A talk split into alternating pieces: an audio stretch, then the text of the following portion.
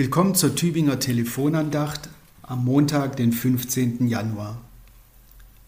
Gott hat Gefallen an denen, die ihn fürchten, heißt es am Anfang der heutigen Losung im 147. Psalm. Das lässt Gott in einem ziemlich schlechten Licht dastehen.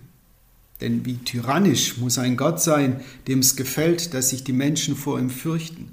Wie schwach muss ein Gott sein, wenn er seine Stärke aus der Angst der Menschen zieht.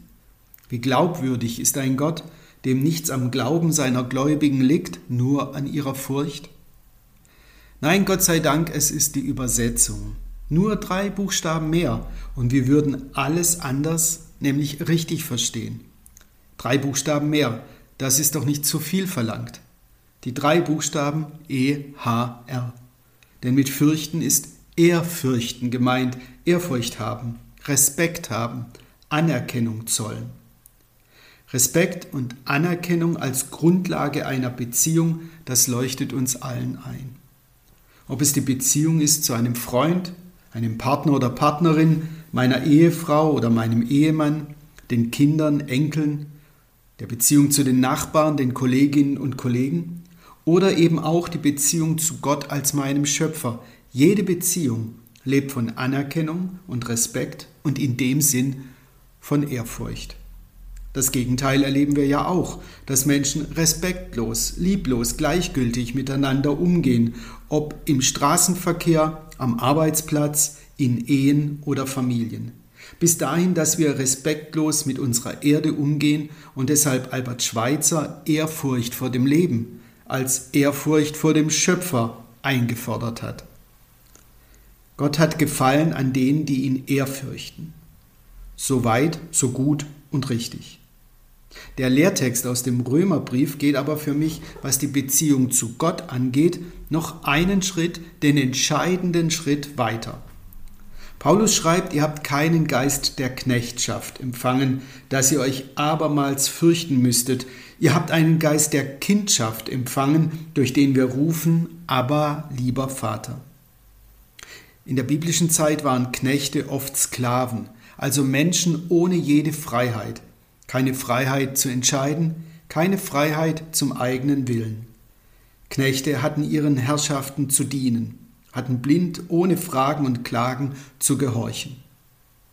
Aber dann kommt Jesus, der Mann aus Nazareth, und schlägt vor, von Gott zu denken und zu reden, nicht wie gewohnt im Bild eines autoritären Herrn, sondern als liebevoller Vater, als Papa.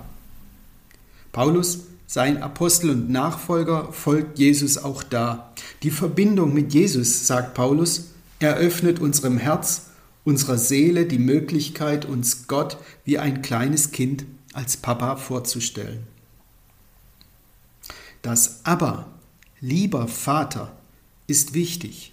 Denn der Vater war damals der Pater und Patriarch, in antiker Zeit der Vorstandschef der Familie und damit nichts anderes als jeder andere Herr auch. So mussten früher in den Bürgerhäusern des 19. Jahrhunderts die Kinder noch Herr Vater zu ihren Erzeugern sagen. Nein, Papa darfst du zu Gott sagen, als Papa darfst du dir Gott denken, wie ein kleines Kind das sagt. Denn wenn wir uns vorstellen, dass Gott für uns wie ein Papa ist, dann sind wir für ihn Kinder und eben nicht Knechte. Das macht den entscheidenden Unterschied aus. Denn ein Knecht muss seinem Herrn nicht glauben, er muss ihm gehorchen.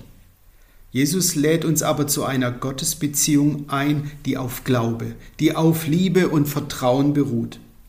Du bist für Gott kein Knecht, kein Befehlsempfänger, der Anordnungen und Regeln zu gehorchen hat, nur weil es Anordnungen und Regeln sind. Gott will freie, bewusste Menschen, die nachdenken und mitdenken. Gott will den aufrechten Gang. Du bist für Gott wie ein Kind, das seine Eltern ernst nimmt, weil es seine Eltern sind. Ein gegenseitiges Vertrauen und gegenseitiges Ernstnehmen aus Liebe. Das hat Jesus für uns getan. Er hat aus einem Herrn einen Papa gemacht, der uns, seine Kinder, inniglich liebt, zugewandt, nah und voller Verständnis ist. Eine Beziehung wird da geknüpft, in der wir uns gegenseitig ansprechen, aufeinander hören, wahrnehmen, ernst nehmen und respektieren.